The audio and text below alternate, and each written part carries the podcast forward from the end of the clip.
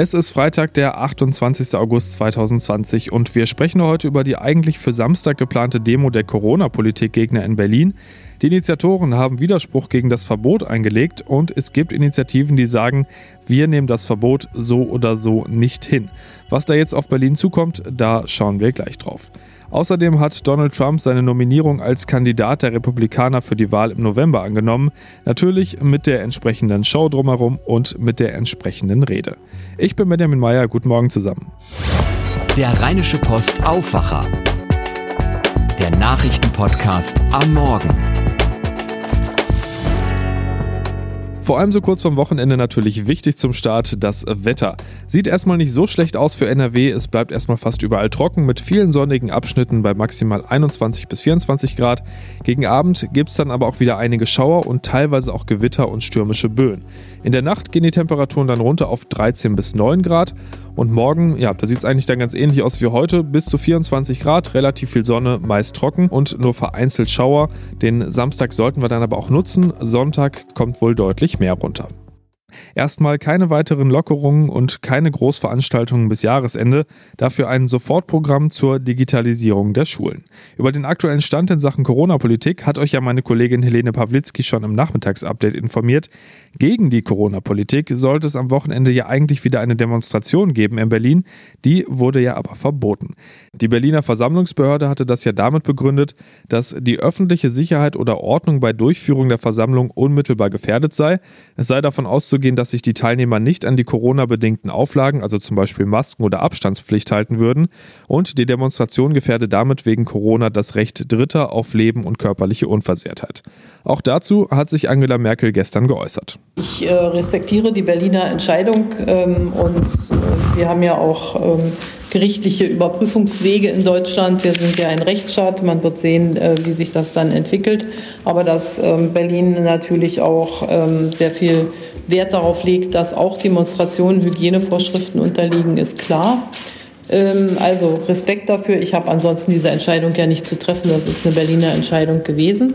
Ob dieses Verbot am Ende aber wirklich Bestand hat, das ist nicht sicher. Die Initiatoren haben Widerspruch beim Verwaltungsgericht eingelegt. Tom Gernke berichtet für die Deutsche Presseagentur aus Berlin. Tom, die Initiatoren wollen das Verbot nicht hinnehmen und offenbar auch etliche Teilnehmer. Da wurden ja inzwischen einige Ausweichdemos angemeldet.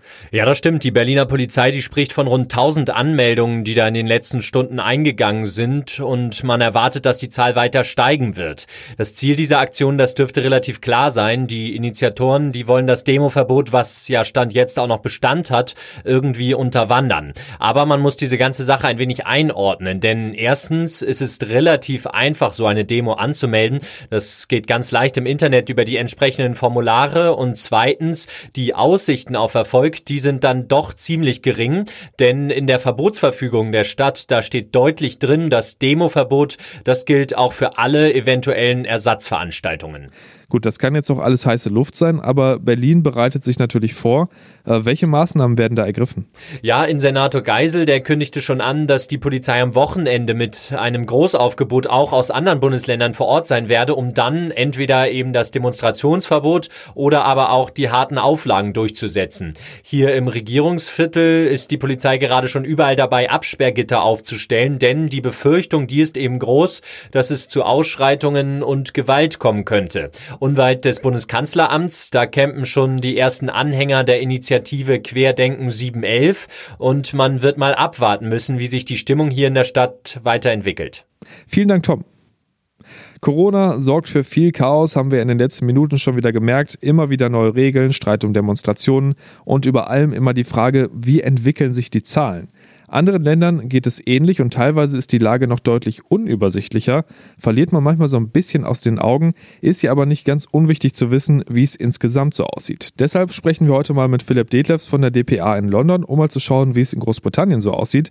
Philipp, äh, wie entwickeln sich denn die Infektionszahlen in Großbritannien im Moment und wie wird das erklärt? Laut offiziellen Zahlen der Regierung gab es hier in Großbritannien bisher mehr als 325.000 bestätigte Fälle. Mehr als 41.000 Menschen sind demnach gestorben. Damit wäre Großbritannien das am härtesten betroffene Land in Europa. Möglicherweise gibt es auch noch eine hohe Dunkelziffer. Im Norden Englands sind die Infektionszahlen zuletzt wieder deutlich in die Höhe gegangen. Woran das liegt, lässt sich nicht genau sagen. Es kann durchaus auch daran liegen, dass in einigen Gebieten zuletzt sehr viel mehr getestet wurde. Wir haben ja vorhin darüber gesprochen, wie es in Deutschland weitergeht. Ähm, wie versuchen denn Politik und Behörden in Großbritannien eine zweite Welle aufzuhalten und wie gehen die Bürger bei euch damit um? Ja, wie realistisch eine solche zweite Welle wirklich ist, darüber gibt es hier in Großbritannien sehr geteilte Meinungen. Aber da, wo die Zahlen jetzt nach oben gegangen sind, da wurden teilweise wieder lokal Kontaktbeschränkungen verhängt. Das wird nicht zentral entschieden, sondern jeder Landesteil entscheidet das für sich, welche Corona-Maßnahmen dann da gelten. Hier in London gilt im öffentlichen Nahverkehr die Maskenpflicht. Ich glaube, so richtig begeistert ist davon niemand, aber die meisten Leute halten sich daran. Nur richtig streng durchgesetzt wird das bisher nicht. Man sieht in Bussen und Bahnen immer wieder Menschen, die keine Maske oder die die Maske nicht richtig tragen. In den Geschäften ist das dagegen anders. Da steht in der Regel am Eingang Sicherheitspersonal und wer keine Maske aufhat, der wird auch nicht reingelassen. Was sollten denn Leute aus Deutschland wissen, die im Moment nach Großbritannien wollen oder schon dort sind? Die sollten sicherheitshalber vorab den aktuellen Stand checken auf der Website der britischen Behörden, wie es mit den sogenannten Reisekorridoren aussieht, also wer darf ins Land und unter welchen Bedingungen. Man muss vorher ein Online-Formular ausfüllen, das ist auch relativ umfangreich, sollte man nicht vergessen, auch wenn das nicht unbedingt jedes Mal kontrolliert wird. Und man muss seine Kontaktdaten angeben. Einschränkungen gibt es für deutsche Touristen derzeit nicht, aber das kann sich natürlich jederzeit nochmal ändern. Und ansonsten, die Touristenattraktionen hier in London sind geöffnet. Wer herkommt, den erwartet ein relativ entspannter entspannter Städtetrip, denn so ruhig wie jetzt erlebt man London normalerweise nicht. Vielen Dank, Philipp. Überraschend kommt diese Meldung jetzt nicht, aber US-Präsident Donald Trump ist offiziell erneut Kandidat der Republikaner bei der Präsidentschaftswahl am 3. November. Das hat er zum Abschluss des Parteitags der Republikaner verkündet und ganz nebenbei hat er dann noch den Sieg über das Coronavirus angekündigt. Sören Gies berichtet für die deutsche Presseagentur aus den USA. Sören, äh, wir wussten es zwar alle, aber nun ist es wirklich so richtig amtlich. Trump tritt zur Wiederwahl an.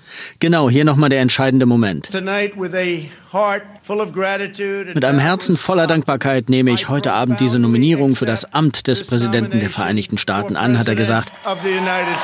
Wichtiger als die Worte war aber die Art und Weise, wie das alles inszeniert war. Vor knapp vier Jahren war nach Trumps Wahlsieg ja gescherzt worden, er werde das Weiße Haus mit seinem Namen verzieren lassen, sowie an den diversen Trump-Hochhäusern. Das wurde jetzt fast Wirklichkeit. Auf dem Rasen vor dem Weißen Haus standen riesige Tafeln mit dem Schriftzug Trump-Pence. Das war aber wahrscheinlich noch nicht alles, oder? Nein, zum Abschluss gab es ein bombastisches Höhenfeuerwerk vor der Kulisse der benachbarten symbolträchtigen National Mall. Da prangte dann kurz Trump 2020 am Himmel. Meine Trump-getreuen Nachbarn sind direkt in lauten Jubel ausgebrochen.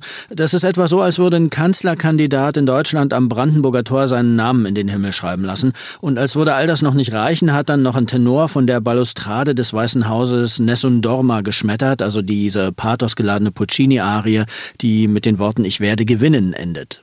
Wie war die Rede denn inhaltlich?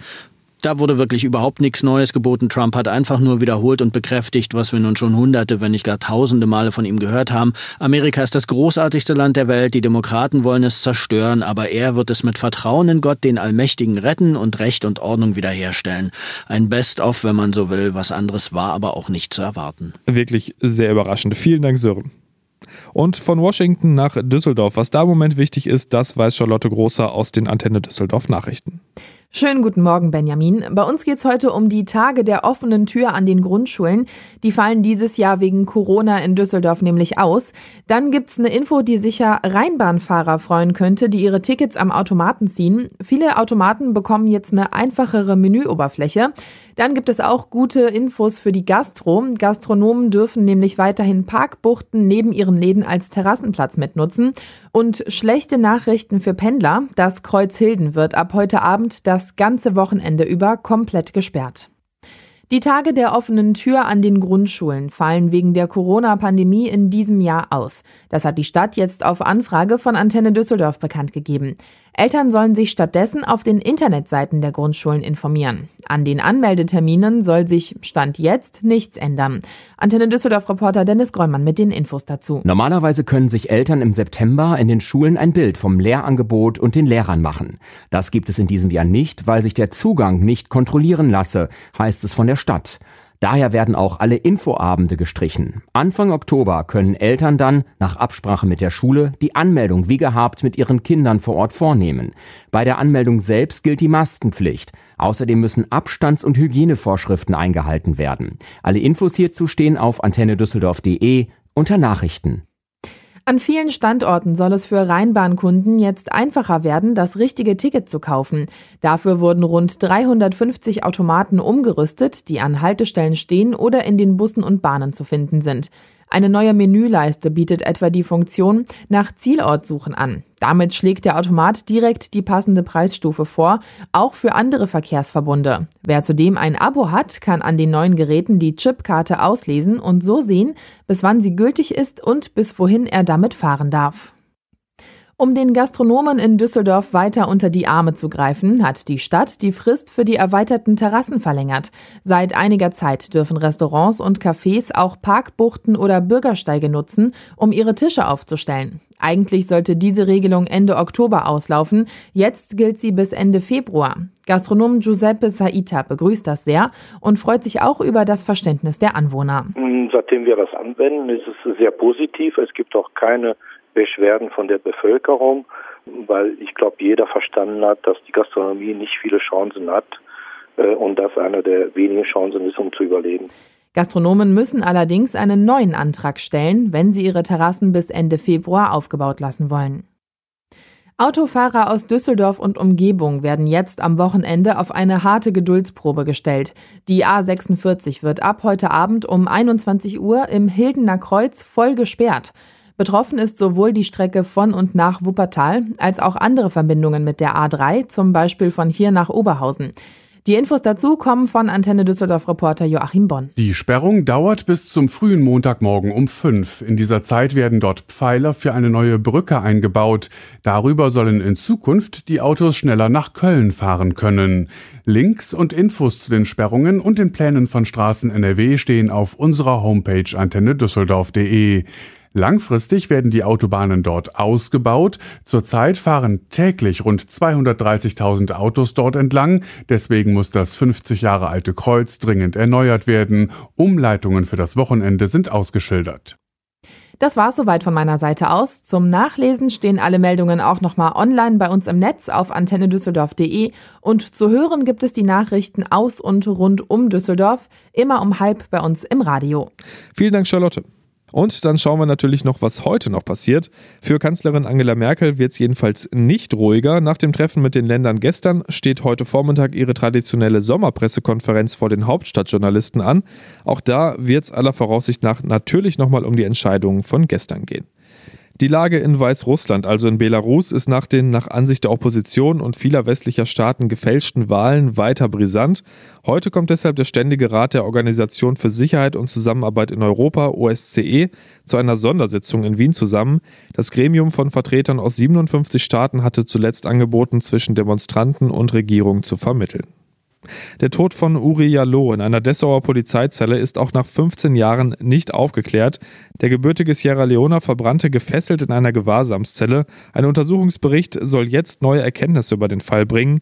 Die vom Landtag in Sachsen-Anhalt eingesetzten Sonderberater sollen ihren Bericht heute dem Rechtsausschuss vorlegen und anschließend gibt es dann auch eine Pressekonferenz, wo das Ganze der Öffentlichkeit mitgeteilt wird.